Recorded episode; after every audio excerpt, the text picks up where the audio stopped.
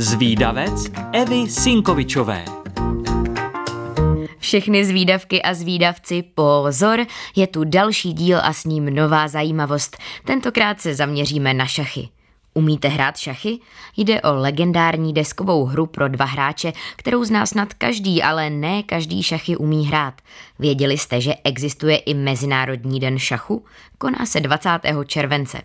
Šachům se přezdívá hra králů, dlouho ji totiž hráli právě králové a šlechta. S jistotou se neví, odkud přesně šachy pochází. Podobné deskové hry se objevovaly na různých místech světa už ve starověku. Momentálně se ale prapůvod šachové hry často klade do Indie, protože indická hra Chaturanga je šachům velmi blízká. Hrací deska má stejné rozměry, sedí i počet figurek a sanskrtské slovo Chaturanga znamená čtyři součásti vojska, tedy pěchota, jízda, sloni a válečné vozy, tedy předobraz pěšců, jezdců, střelců a věží. Chaturanga je doložena z 6. století a smysl této hry byl jasný, napodobit situaci na bojišti. Hra si získala velkou oblibu ve šlechtických kruzích, stejně jako později šachy. Stala se součástí výchovy, učila rozvaze a taktickému myšlení, přesně tak jako později šachy. K hraní šachů je potřeba inteligence, vynalézavost a schopnost předvídat, co bude dělat protivník. Šachy rozvíjí strategické myšlení a potrápí nejednu mozkovou buňku. Podle studií totiž aktivují obě mozkové hemisféry, zlepšují kreativitu, koncentraci, kritické myšlení a dokonce i čtenářské dovednosti. Psychologové navíc tvrdí, že jde o dobrý způsob, jak trénovat paměť. Dnes jsou v soutěžní podobě šachy brány taky jako odvětví sportu. Šachy, jak je známe dnes, ale zažili mnoho úprav, změn pravidel a tak dále a ustálili se v dnešní podobě až někdy kolem 15. století.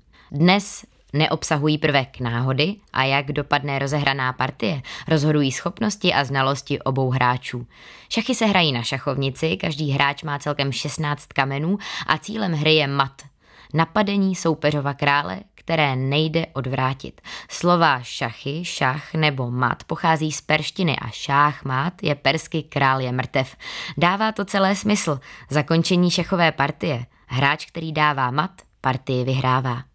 Nejvýše hodnoceným hráčem současnosti je norský šachový velmistr Magnus Carlsen, který byl od roku 2013 do dubna roku 2023 mistrem světa.